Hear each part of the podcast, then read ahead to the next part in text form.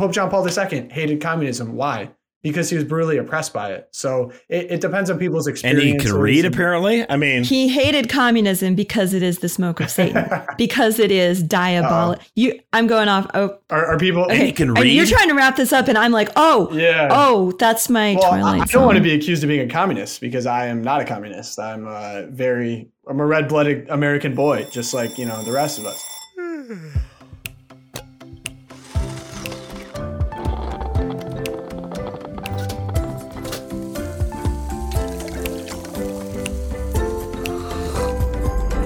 Hello, everyone. Welcome back to The Loopcast, Catholic Vote's weekly rundown on all things faith, culture, and politics. Today, it's me, Tom Pogasic, staff writer Erica Ahern, and editor-in-chief of The Loop, Josh Mercer. So, diving right into this week, bombshell news. Not really easy for anyone to hear, tough situation. Formerly, Father Frank Pavone has officially been laicized by the Vatican as of December 17th.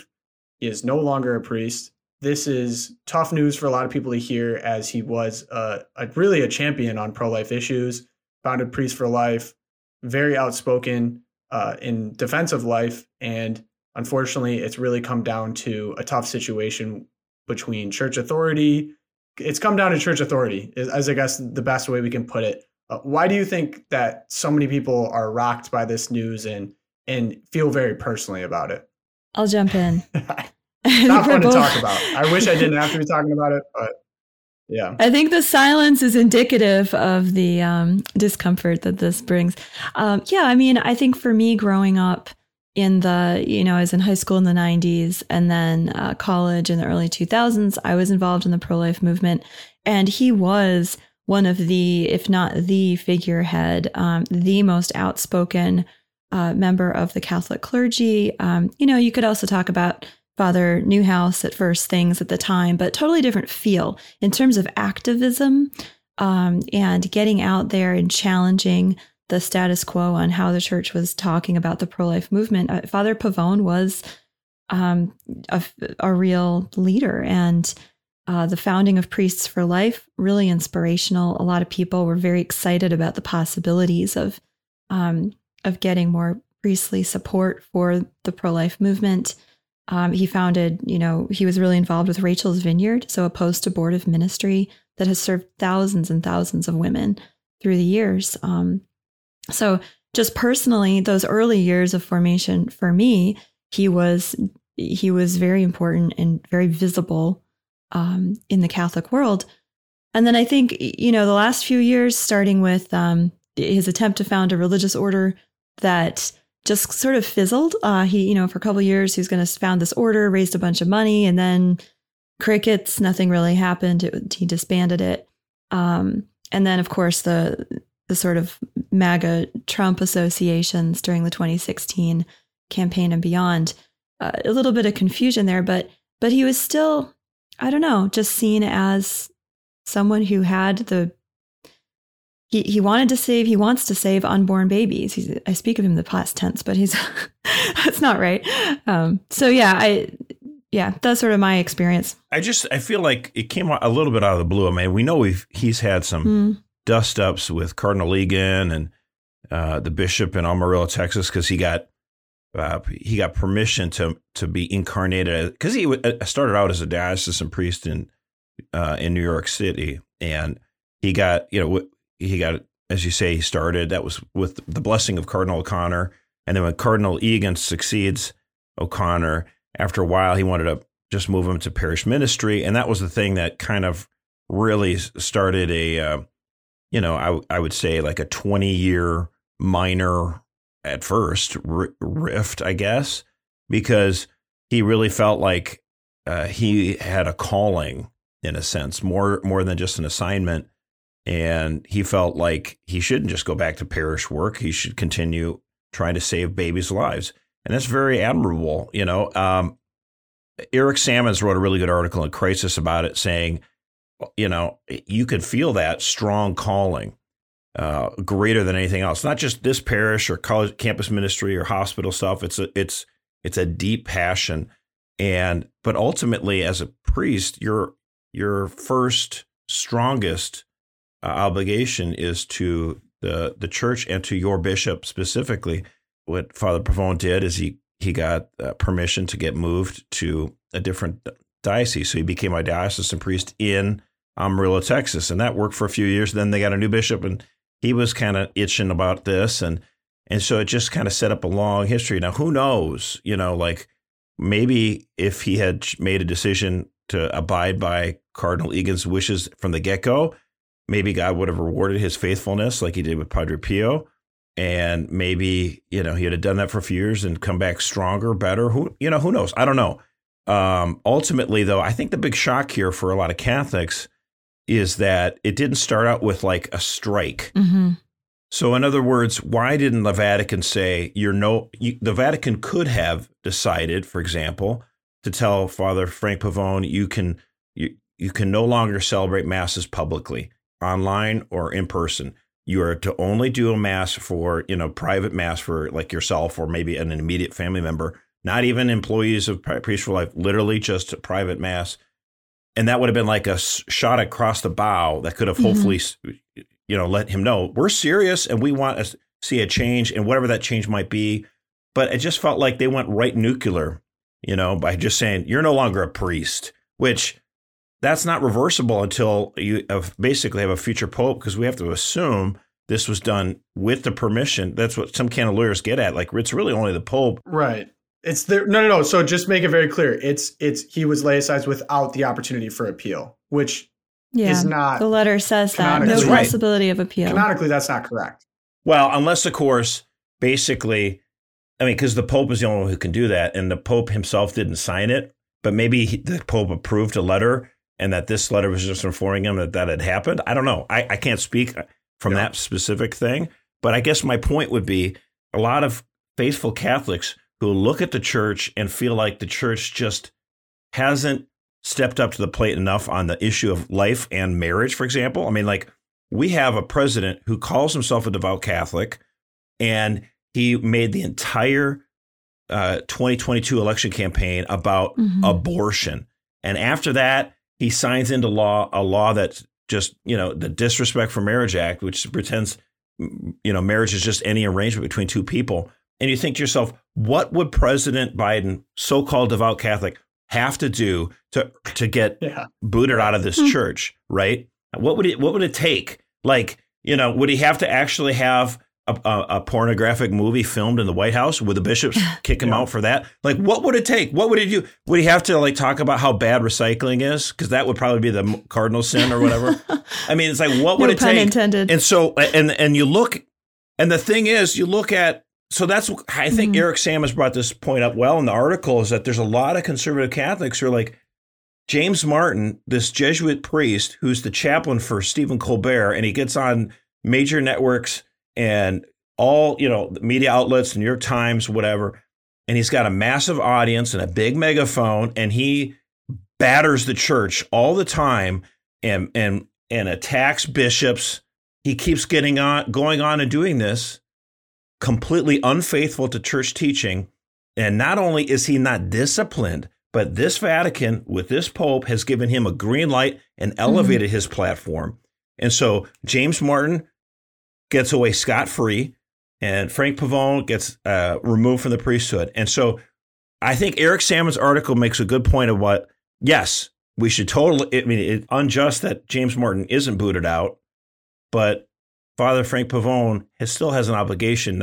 He's very faithful to church teachings, yes, but he has to also be faithful to his vows. Right, and I think to kind of lean into that a little more, the way that Sammons articulated it in the article was really good, that the sort of the gut wrench of this news is it just exposes what Sammons articulated as the lawlessness in the church, that it just exposes that we don't have a rule of law per se, but that the applications of the law of the church, which includes laicization for priests as a certain matter of punishment, which includes the church's teachings and morals, that the application of that seems so arbitrary and so dependent on individual bishops and their ideologies and political, that the injustice of it can cloud our minds and and help cause us to lose sight of the fact that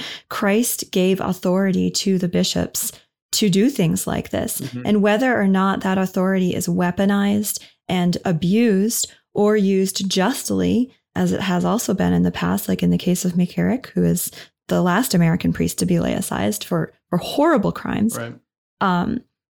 We as Catholics have to be for the church and for that authority. Mm-hmm. And as hard as it is to swallow that pill, even a priest who's called to, in addition to his vocation of the priesthood, this ministry that's absolutely necessary, this pro-life ministry, serving women, saving unborn lives, he too has to submit to that. And that's where I think I really get bothered. People are like comparing him to Padre Pio or to these other saints who were called out by the bear, even to like Joan of Arc because she was condemned by a panel of clergy and a bishop. Their reaction to that historically, don't go canonizing anyone till they're dead. That's my other motto here. But Padre Pio's reaction, like you said, Josh, was to accept the censure of the bishops, to go and to, he was forbidden from hearing confessions. He was forbidden from saying mass publicly. And he accepted that in spite of the apparent injustice of it, because he accepted the authority that Christ gave to that fallen man who was over him. I don't know. I feel bad talking about this because I know that there's people that feel very much like if you criticize one of your own, quote unquote. So like I'm pro-life. Father, Frank Pavone was a pro-life influencer, early influencer of the movement. And so if I were to say, well, he had some flaws, I'm basically implying like, okay, every time, something like this happens, I'm eating my own. Which is just another problem with scandal, which is just another reason why it's frustrating that you have such an uneven approach in the Catholic Church today, where if a traditionalist or conservative does something wrong, you basically get the equivalent of the death penalty thrown at you. And when someone on the other side, that's what frustrates me. It's like, the church doesn't have any appreciation for, okay, there'll be some people to our left and some people to our right. And let's try to, all this talk a few years ago, the bishops were talking about how to make, things more civilized and have more civility in our public life and our politics. Hey, you know what? Let's start right here at home. Let's start with our church. If you're going to do this, if you really felt like this was the necessary thing to do to laicize Frank Pavone, like how would you go about it to try to minimize the scandal and the damage that would cause? That's again, if there was a love and a respect for the other side, and as I was talking with a lot of my friends, and by the way, this hurts me. I mean, I'm not as close to Father Frank Pavone as others, but he's a friend of mine. I do know him I met him several times. Can't say anything more about him. Just a really great person. I really like him a lot. And he's done, as you say, great things for the movement. I just feel like the Mother Church, if you want greater love and from fidelity from your children, you have to treat us a lot more with a lot more dignity and a lot more respect.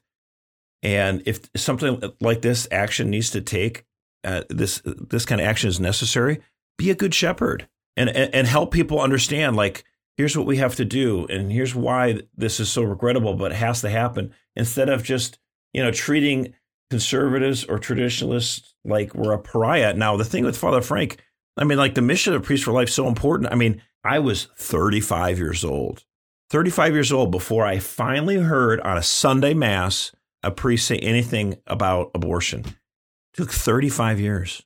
And it took 45 years this year for me to hear a priest, condemn pornography in a Sunday mass. Now, if I go to a conference, they don't hold back. And I think that's the thing. You hear all this stuff and there's a hunger amongst a lot of Catholics, like we need our priests to deal with these difficult issues and to stand up for what the church teaches, because there's a lot of hurt. There's a lot of pain. Abortion, pornography, all these things are causing great discomfort and pain in our church. These sins, we have to do something about it. And right. When the target is someone like Frank Pavone, and like you said, it was kind of out of left field. It felt like it anyway. And obviously we don't really have inside information. Maybe they've been talking to him for a year. Maybe they've been on the phone with him and he's been belligerent. We don't know. Like we don't know what the inner workings were, But again, like you said, Josh, to understand the messaging that it's sending, you know, I was talking to our dear friend Peter Wolfgang yesterday, and he took me off the reservation a little bit, talking about this event in the church's life, and just reminding me that while, you know, our dear Pope Francis has said a lot of things, it's very clear he's against abortion. It's also been a pontificate that seems to be against the pro-life movement, if that makes sense, right? To make that distinction. Oh, it makes sense. And all right. And he brought me back in 2017. There was an article in La Civiltà Cattolica. I'm going to slaughter my Latin there, by Father Spadaro. And this was seen as this article was seen as sort of the whole. It's a Jesuit magazine out of Rome, and it was sort of seen as the unofficial mouthpiece of Pope Francis. And at the time, Father Spadaro, he writes this long article targeting conservative, quote unquote, movements in the United States. And he talks about, you know, In God We Trust, America. He brings up Trump. He brings up George W. Bush. And he brings up the pro-life movement and how Catholics and evangelicals have been working together in America. And he calls it, quote, an ecumenism of hate. Like that was the word Spadaro. Yeah, I remember this. The ecumenism of hate. And this article has been spoken of since then approvingly by Pope Francis as an example of the church's thinking, of the Holy Father's thinking. And right, so I got in a scrap on over this with him and Paglia. I was going on to town on these guys on Twitter, and it's like, it's a bunch of crap. Right. And so if you're going to talk about these people, like, you're beating up your children who are trying to save lives. And you have this rhetoric coming out of the Vatican through the Pope's mouthpiece saying you're involved. This pro-life movement is an ecumenism of hate. You hear that for years and years. It's no wonder that, like, the leaders are like, Pavone's going to go a little nuts, right? Like, have a little mercy on the guy. And yeah, he should obey his bishop. I can't repeat that. Okay, so this is the thing that I love this. Okay, so mercy. This is what drives me a little bit crazy, because first of all, I think in many ways, the Catholic Church is in the last 30, 40 years has been so huge on mercy, divine mercy, and all this kind of stuff. And then this Pope comes in and he's like, mercy, mercy, mercy. And yet, what do you do with someone like a Pavone? You throw the book at him. Like, it drives me up the wall. It's like mercy for everyone except conservatives or traditionalists, like what he did on the Latin Mass. I don't even go to Latin Mass, okay? Yeah. But he threw the book at Latin Masters. It's like they're rigid, no mercy at all. Yeah. It drives me crazy. Meanwhile, you have a pedophile in Argentina. You have Paglia, the Cardinal Paglia scandal, which just came out the same week. You have the Father Rupnik scandal, who's another Jesuit, the artist guy, who's having, you know, threesomes with nuns. Right. And where's the hammer and the justice there? If it really does come back to only the Pope can laicize without appeal, then he could do a lot more, right? If he's going to use this tool. Again, I think the best look at the situation in the church for Catholics in the United States is by Ross Douthat. And he made this point a couple of years ago where he said, there is a little bit of a problem amongst Orthodox Catholics in the United States where we have a little bit of this, you know, the older brother syndrome. Yeah. It's the older brother in the prodigal son story, you know, and he's like, what the heck? This guy was a total loser. He's pouring it up and he's spending all his money. Now he's just like, he smells like the swine he's been rolling around with. I mean, it's like, this is terrible, you know, like, why are we celebrating this guy? Why are we slaughtering the big calf? This is crazy. And the dad's like, dude, everything I have is yours. Like, don't you know that? Like, everything here is yours. Like, we should celebrate the fact that this guy's coming home. And so Jesus does this as a way to tell the people who are very faithful and have been very faithful, you know, the riches of eternity are going to be yours. You will be with me in paradise. You will have all this. This is your inheritance. Don't worry about it. So you know, it's good for us as Orthodox Catholics to realize that. But what if instead the father said to the older son, you're rigid, inflexible, terrible, horrible, ugly. I hate you. That's kind of what I feel like the Pope does. So, I mean, what kind of response do you expect? Yeah. The other point, too, that I would make is that among conservative Catholics, when I'm going to fuss, I'm fussing on the podcast, I'm complaining. Yeah, I probably have to go to confession again. Thank you, God, for the sacrament. But with the conservative Catholics, with the faithful Orthodox who are just trying to live the faith, and they see this and they're like, what's going on? Why are they blah, blah? When they come back at us and they say, you should be obedient to the authority of the bishops, we're going to say yes. We say, you are right. I submit to the authority of the church, even if I don't understand how it's being used, right? Even if the Pope hates me. But if they go and they lay aside Father James Martin, and then they go to the left and they're like, hey, guys, you just need to submit to authority. What's going to happen? What do you think those podcasts over at America Schmerica Magazine are going to come out with, right? Yeah. They're not going to be like, you're right. We should accept the authority of John Paul II, right, of Benedict XVI. It's not the same. And they know that, and they take advantage of it. If I could challenge us to wrap this conversation in a bow, when someone gets asked about the Pavone situation, what is the best possible way to explain to someone how we feel about it and what's the resolution? Yeah, I've been thinking about this a lot. Someone asked Ed Condon and J.D. Flynn over at The Pillar last week, how do you stay faithful to the church when you're covering the worst? And this it's so discouraging. So I was thinking a lot about that because we do the same thing. And I think, of course, the answer is prayer and to look to the Blessed Mother and Christ, and to remind ourselves where our fidelity is. Sure. And it sounds so empty, but well, I mean, you have to go there first. So now Josh will take you to the next level. I'm going to pass that baton. In general, I think Catholics in the United States should try to be joyful warriors when it comes to most of the difficulties that are in life. Like, there's a lot of challenges coming at us.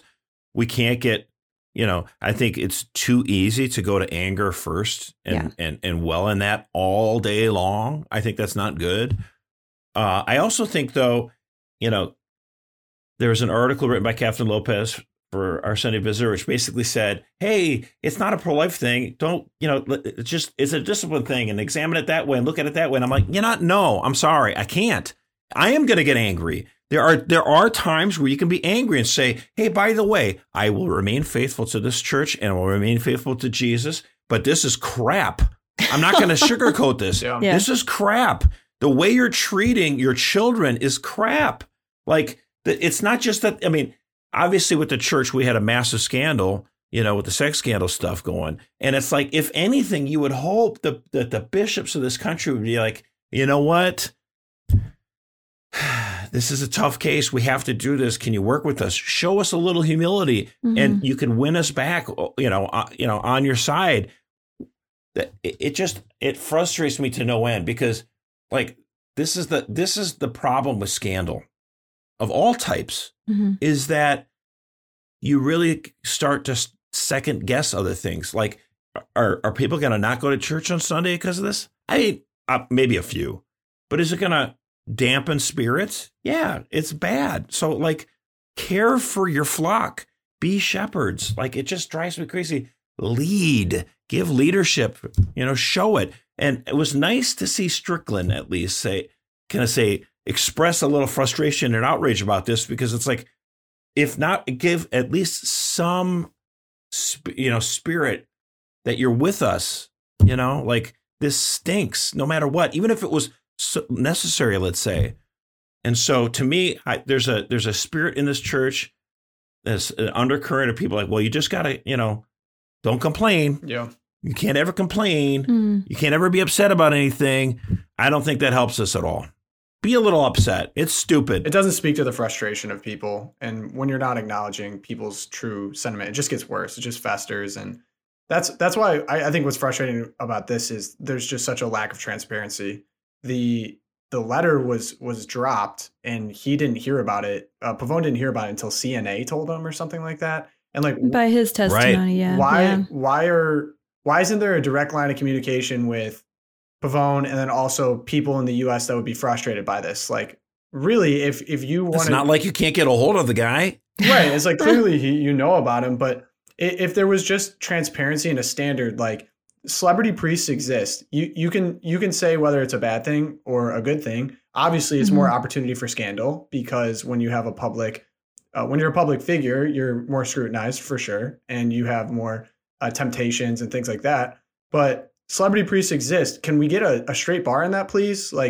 Father James Martin has 300,000 followers on Twitter, and he pushes the most anti-Catholic, blasphemous, misleading stuff I've ever seen out of a priest, and nothing is done about it. So it would be like, okay, if your problem is his celebrity status or the fact that he's influential, then all right, let's chop down all of those priests. Like it just it's just pick and choose. And I think the end sentence here is the church authority. There is a lawlessness in church authority. Partially, that's just how it was designed and set up.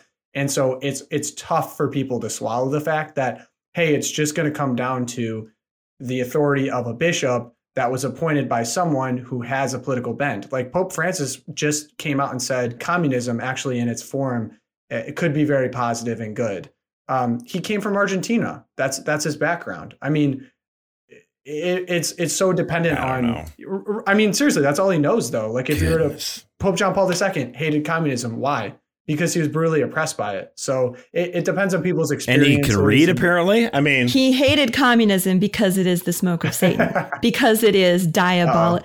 I'm going off. Oh, are people? Okay. And he can read. And you're trying to wrap this up, and I'm like, that's my Twilight Zone. I don't want to be accused of being a communist because I am not a communist. I'm a red-blooded American boy, just like the rest of us. Steak and potatoes. The fact that we all have to sit here and acknowledge that. The Pope is human, the people he appoints are human, and he's going to appoint people of a certain bend. And then those people of a certain bend have ecclesiastic authority to then enforce on other humans. So there's good news. The church is in good hands. So there's a Wall Street Journal article that was published, and don't worry, it's behind paywall, but we wrote our own newsfeed article about it. You can find it on catholicvote.org. This research shows that America's youngest and most recently ordained Catholic priests are much more conservative compared to older priests. And by conservative, more faithful to a traditional liturgy, more faithful to, I would say reverence would probably be a catch-all term of transforming their parishes. And I mean, I go to one, so I see it, like kids lining the pews, beautiful big families, packed churches. Much different than when you go to parishes and they have older priests and older populations. It's just, I describe them as green carpet churches. I don't think to anyone on here that's going to be a huge surprise. Spaceship designs.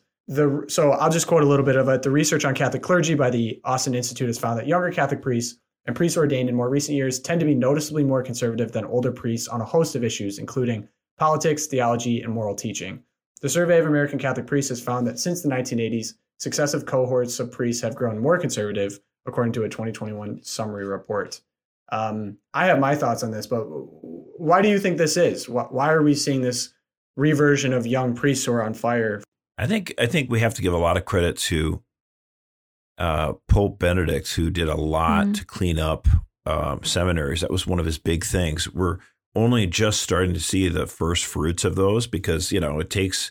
they'll have to graduate and then they become ordained and that they baby priests for a while. But the pipeline is starting to look a lot better precisely because one of the first things he did is he got in there and he cleaned out a lot of the bad hombres that were running some of these seminaries. The pink palaces. So it's a lot better, I think, in general. So he was starting to do some of that stuff when he was CDF, but it was which is under Pope John Paul II's papacy, he was in charge of the Congregation for the Defense of the Faith. He was able to do some of that stuff, but obviously as Pope, he was able to move a lot quicker to reform the seminary. So I think that's a lot of credit goes to him on that. Mm-hmm.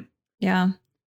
I mean, I think I was excited. It's a great thing to see, and it definitely matches my personal experience as well. I liked in the Catholic Vote write-up how we pointed out the Catholic University of America's study on the state of the Catholic priesthood and kind of tied the two together a little bit. And that study showed that the clergy are increasingly confident in their vocations. And I think, and also at the same time, skeptical of church leadership. And this, redounds upon the Frank Pavone issue that we just talked about. Actually, you know what? Well, I was just going to say, I mean, like when it comes to Catholic University of America, that's a good example to show. Like in general, you have a lot of institutions in the church and in society that just kind of over time they drift left. OK, and so the requirement has been to start up alternate institutions, like Franciscan University or Christendom that can be kind of, you know, beachheads for like normal Catholicism in a sense, because you're losing the Georgetowns, you know, you're losing Holy Cross, and Notre Dame is wavering and all that kind of stuff. But Catholic University of America is a school that had consistently been drifting left and left and left. I mean, Charles Curran was from there. And credit to Garvey. He turned it around. He turned the ship around. Now, is it perfect from head to toe? No, but it actually is a lot better than it was 20 years ago, and a million miles above where it was in the 70s. Sometimes you do see, you know, institutions can change. In general, though, the creating of alternate institutions and not just simply relying on, oh, my parish and this university and that stuff, the impulse for traditional or conservative-minded Catholics to say we need to create our own institutions like Catholic Vote, like Christendom, like that has, I think, helped to spur creativity and reinterest in fidelity. And I think that's another reason why we've seen, you know, these priests come up and be more faithful. So I uniquely can speak to this. I'm 24 years old. I have a couple friends in seminaries right now. And I also went to the beachhead, Ave Maria University. And so I have a few thoughts on why this may be. One, traditional conservative Catholics are having way more kids. Let's be honest. Every friend of mine that I met at Ave Maria came from a huge family. Not all of them, but most of them. So I think just in numbers, that's what's happening. And then those big families, if they're that committed to having a big family, typically they're committed to developing vocations of their kids. So there's just more opportunity for them to be in seminary. I mean, I have a lot of friends who have siblings in seminary. It's amazing. And so I'm at Ave Maria, and I just think that it's not, I don't know if it ever was, but in my experience now, it is not cool to be like, you get no extra social status from being a priest outside of Catholic communities. Just think back to sex scandal, how frustrated so many people are with church leadership. A lot of people feel like they're walking to the lion's den. So the fact that you feel so strong about your vocation to go become a Catholic priest now, I feel like it's not for any other reason than you strongly are tied to that vocation. The incentives are just not there. And so we have all these kids now, a lot of my friends that are in seminary, and they all were educated for the most part at these Newman schools. So Ave Maria University, everyone swears an oath to the magisterium. We received an excellent education in theology. And a lot of people went there with the idea that, hey, this is going to be kind of that baby step towards potentially my vocation in religious life.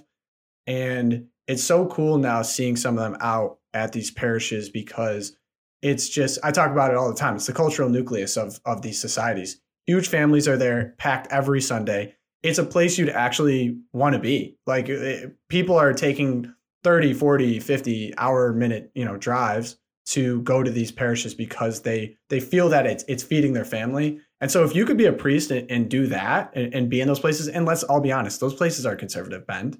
Like, those places are of a traditional bend. They're either Latin Mass parishes or they're old cathedrals. Why would you not? So I think it's now kind of like there's two elements. The bad apples are like, there's no longer any incentive to become a priest now. And then the good apples are like, if I do go through and this is truly my vocation, I'm going to be able to serve these kind of blossoming communities and really have a significant role to play in people's lives. So it's no surprise to me. I don't think it's any surprise to people listening to this podcast. You were probably would have tuned out when we started talking about Pavone, would be my guess.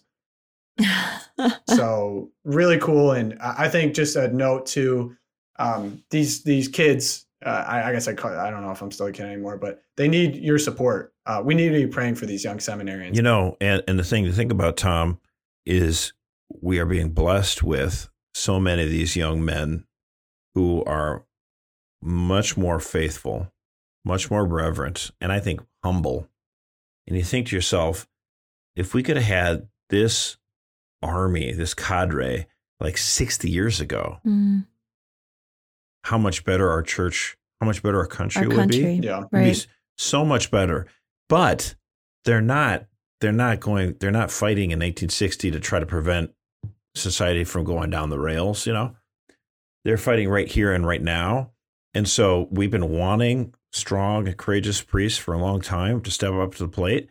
But it's a lot harder now that the culture has descended so far down that, you know, We still need them to be bold and courageous, but realize that we can't just expect them to become Superman overnight either. Yeah. And so you're right. We do need to encourage them and pray, and we need to be patient a little bit, I guess. It's been hard because we've been waiting so many decades for some faithful reinforcements, but that's why we try to highlight, you know, with our Catholic Accountability Project, Catholics who are heroes. And we like to put the spotlight on priests and bishops, universities that do heroic actions. And we put out videos of priests who deliver homilies that, you know, give it to us straight, yeah. You know, and that's kind of one of the things about the Catholic Accountability Project isn't just about finding everything that's wrong in the church and screaming and saying, this is terrible. I think we have to do that watchdog stuff, but we also like to spotlight, you know, those priests and bishops who have done really great heroic things, because you know what? It does inspire us, and it inspires, you know, other men to take that leap to the priesthood. So yeah, small. What Benedict said, smaller, more faithful church, right? And I've been getting those vibes quite a bit lately. Right. And I hope what that means is that my children and grandchildren will have a larger and more faithful church. That's right. So that moves us on. So we have, as we were titling it, the omnibus craziness. Okay. It is unbelievable looking at what they are packing into this omnibus bill. Unbelievable. But before we get into what's included in the bill, what is an omnibus bill? How does it work? And then we can kind of get into some line items that you all should be aware of. Go for it. So what is the omnibus? There he goes. I mean, so no, Josh, before you pontificate, we need to know what it is, because a lot of people do not know what it is. Wow, I try to get 3 words in, but Erica's now interrupting me, maybe because I interrupted too many times. That's right, payback. Which is fair. I get it. Yeah. No, I mean, so normally you have like 11 or 12 appropriation. I mean, under normal circumstances, Congress would pass like 11 or 12 separate appropriations bills, which hasn't happened since 1994. I just want to put that out there. But normally before then. Yikes. Right. You know, you would pass a defense appropriations bill. Then you'd pass an appropriations bill for health and human services stuff, right? You'd pass an education appropriations bill. And then over time, they just realized that it just, unless you basically pile them all together as a big omnibus, like omni all, throw it all in together. Bus. You know, exactly. And so that's been the operating procedure, because the thought was, if you have individualized votes on each of these things, it's going to be easier to spotlight all the problems with it, and you know it may not get passed. And so they're like, let's just throw it all into, all, you know, it's like one nasty, ugly pill is harder to swallow than like death by 1,000 paper cuts. But it's not even 1,000; it's like 12. But anyway, that's your government. This is our government. These are our elected representatives and senators. It's not like we have no, you know, agency here. You know, let your senators and congressmen know, like, this is a terrible way to govern. We hate this. Don't do this. Pass separate bills so we can kind of give a little bit more examination to what we're doing. Now, sometimes they'll break off the defense bill, but for the most part, it's just this big omnibus bill. It's terrible. Right. So they're trying to jam this humongous bill and try to pack in a lot of pork, a lot of things that are not good uses of taxpayer dollars. So, Erica, what are some of the ones that really stick out when you're looking at this bill? Oh, man, there's so many. I mean, I think the top ones that, like, Heritage highlighted all of the woke elements of it. And we're looking at just millions of dollars going to LGBT. I mean, we've got $1.2 million going to Pride Centers, another $1.2 million going for the Equity Institute, almost $500,000 going to the Equity Institute in Rhode Island to indoctrinate teachers with anti-racism virtual labs. And I mean, you just go down the list of all these little, like Josh said, little paper cuts of $2 million to the Great Blacks and Wax Museum in Baltimore, almost $1 million to LGBT and gender nonconforming housing. I mean, this is, and that's just in one city. It's just all these tiny little pinpricks that add up to millions and millions of dollars going to woke agenda. I mean, we're going to give President Jimmy Carter's museum is getting a $7.25 million upgrade. I mean, I've driven past that thing 1 million times when I lived in Atlanta. It's already pretty nice. Does Jimmy really need that much? $6 million going to President Ulysses S. Grant's museum. I mean, it's just all these pinpricks. I might be okay with that one. Yeah, well, I know, but the guy's dead. He doesn't need $6 million going one into the greatest museum. Presidents of the United States. All right, I'll give you that. Greater than... And I won't go there. Okay. I was going to channel Trump for a minute. Greater than Lincoln, greater than Washington. Eric, are you dropping trading cards? NFTs? Oh, man. I didn't get mine. They sold out. No, not in my budget. And one of the things included in this omnibus is $25 million for the Justice Department for, quote, criminal enforcement under 18 U.S.C. 241, 242.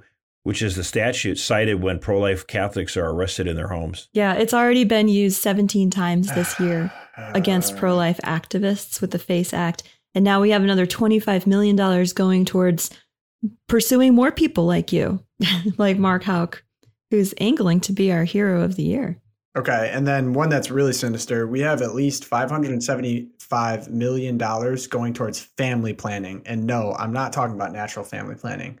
I'm talking about family planning in areas where population growth threatens biodiversity directly. Yeah, this one gets to me. I mean, this is the United States again. We're exporting $575 million. And this is not population control here in America or in, wealthy urban. This is out in Africa.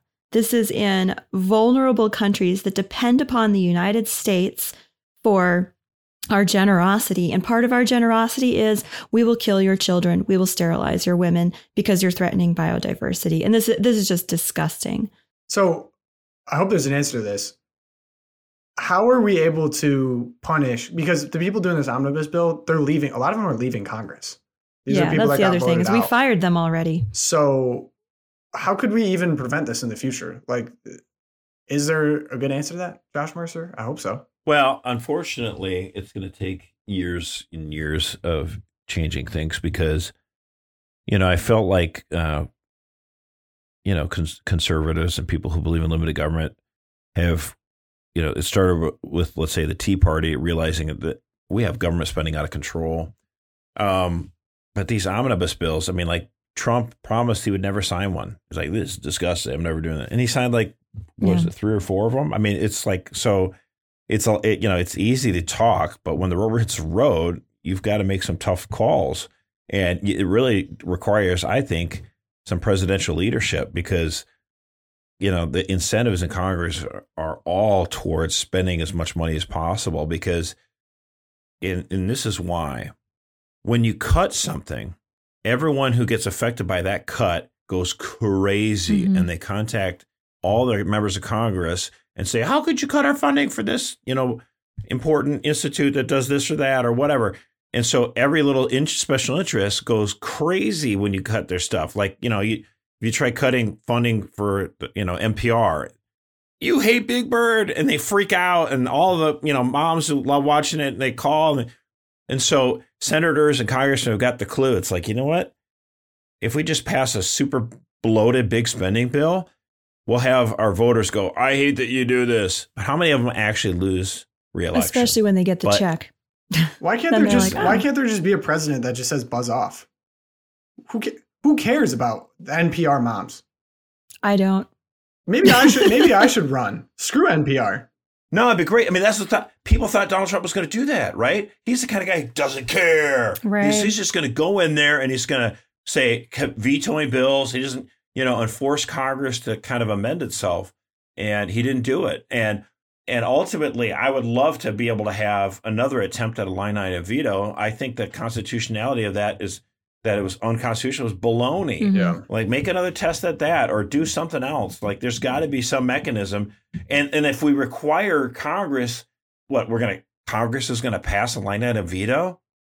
Are they going to pass something that's going to restrict their own power? For all the Yellowstone fans out there, we need to get John Dutton in office and then just be a rancher and cut everything. On to the next one. So Heroes and Zeros, the final showdown. Woo! Wow, it's been quite a ride. Some real surprises.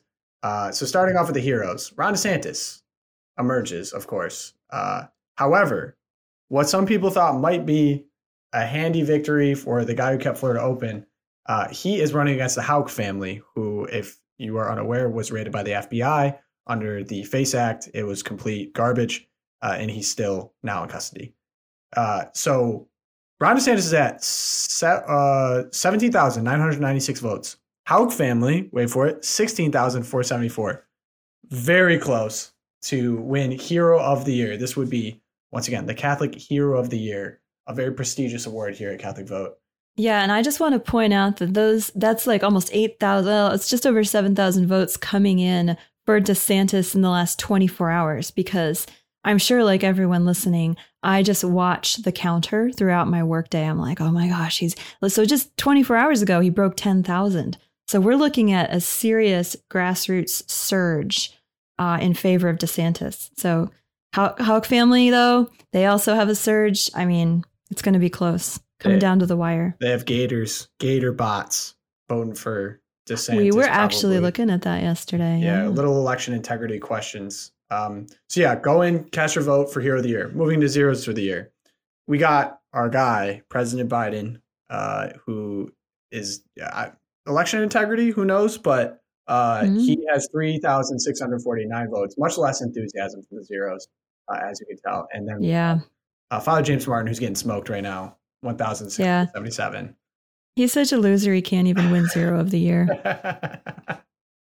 Well, we're thinking about sending him a participation trophy. He does win for the best the best thumbnail clickbait of the year. If you're listening to this episode, you probably clicked on it. So we think his him face for that. Is our friend. Yeah, but not Hero of the Year, unfortunately, not good enough to win that. So that takes us hey, he's still in the hunt, though. We'll see. Yeah. So that takes us to a much more fun part of this. We asked you what your favorite Christmas cookie of all time is. I hope you guys are listening to this while you're baking something delicious. I know that my wife is a big fan of snowballs. Have you guys heard of snowballs? I've seen snowball. I've actually never sunk my teeth into a snowball. So good. It's just dough.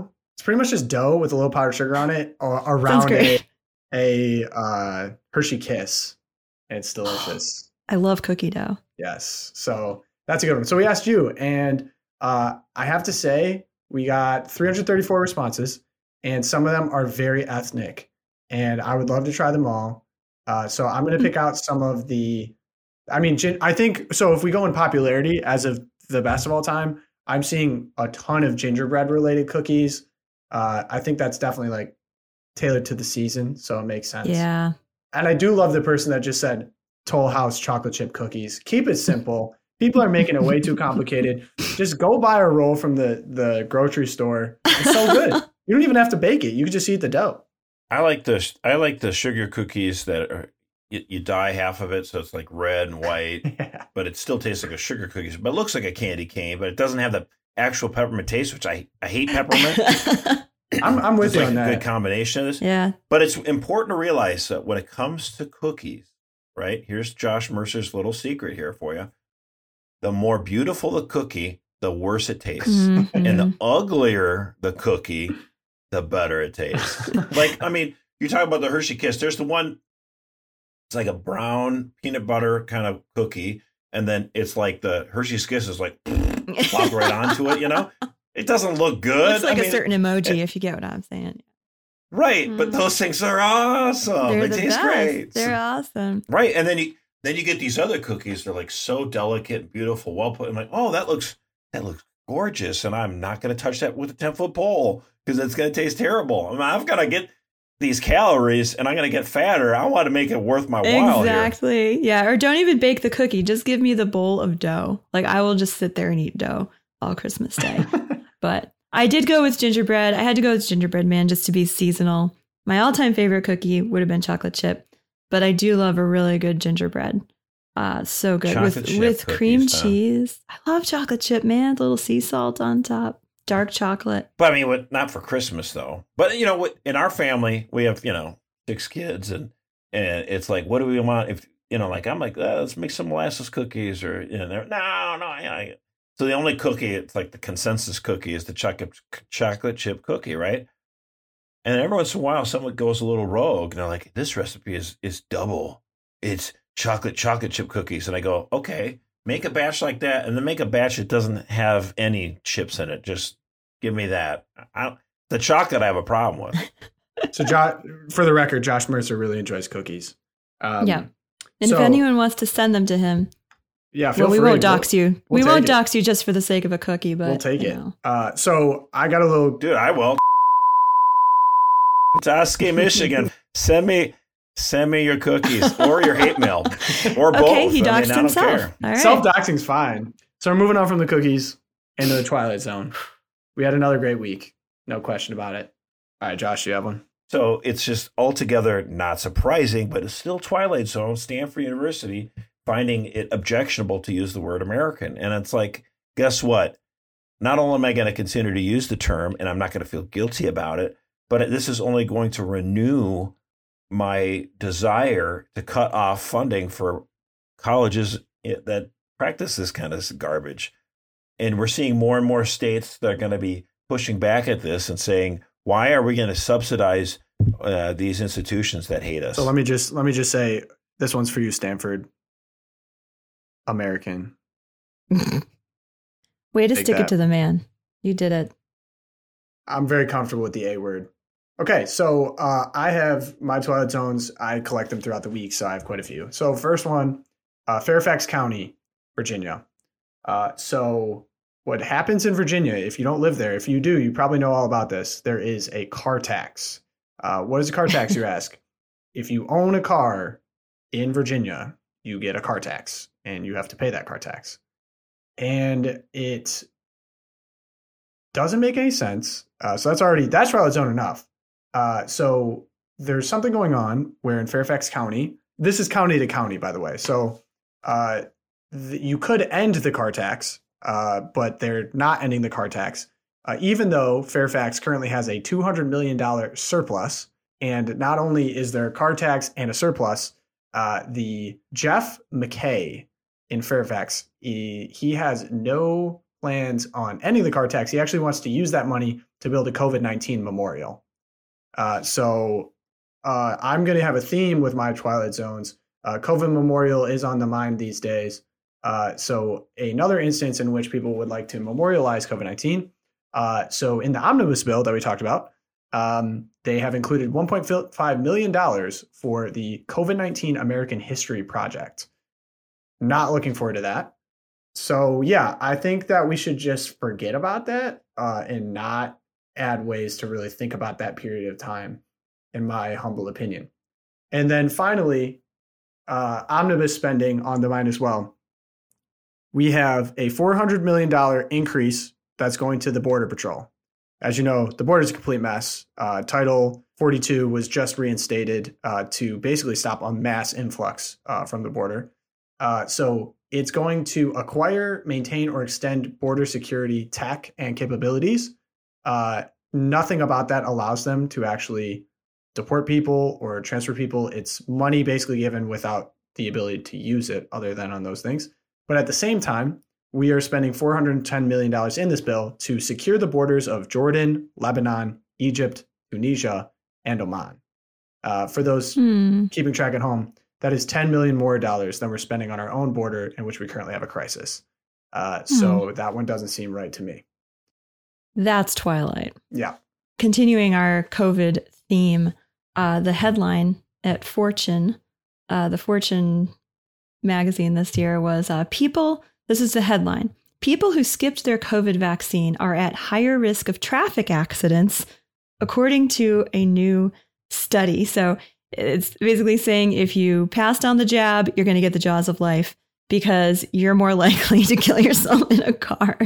Now, in terms of like my poor scientific husband who's looking at this thinking, the study did not look at, what I would call comorbidities, right? Like maybe just the fact that young men are way more likely to crash their cars and also way less likely to get the COVID vaccine.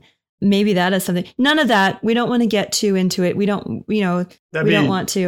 That'd be too scientific. Right. That's too scientific. Yeah. But what a headline.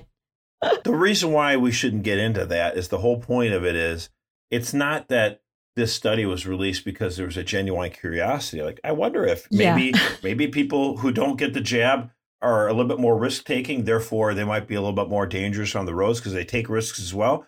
Well, that's kind of interesting. It's not done in that sense, right?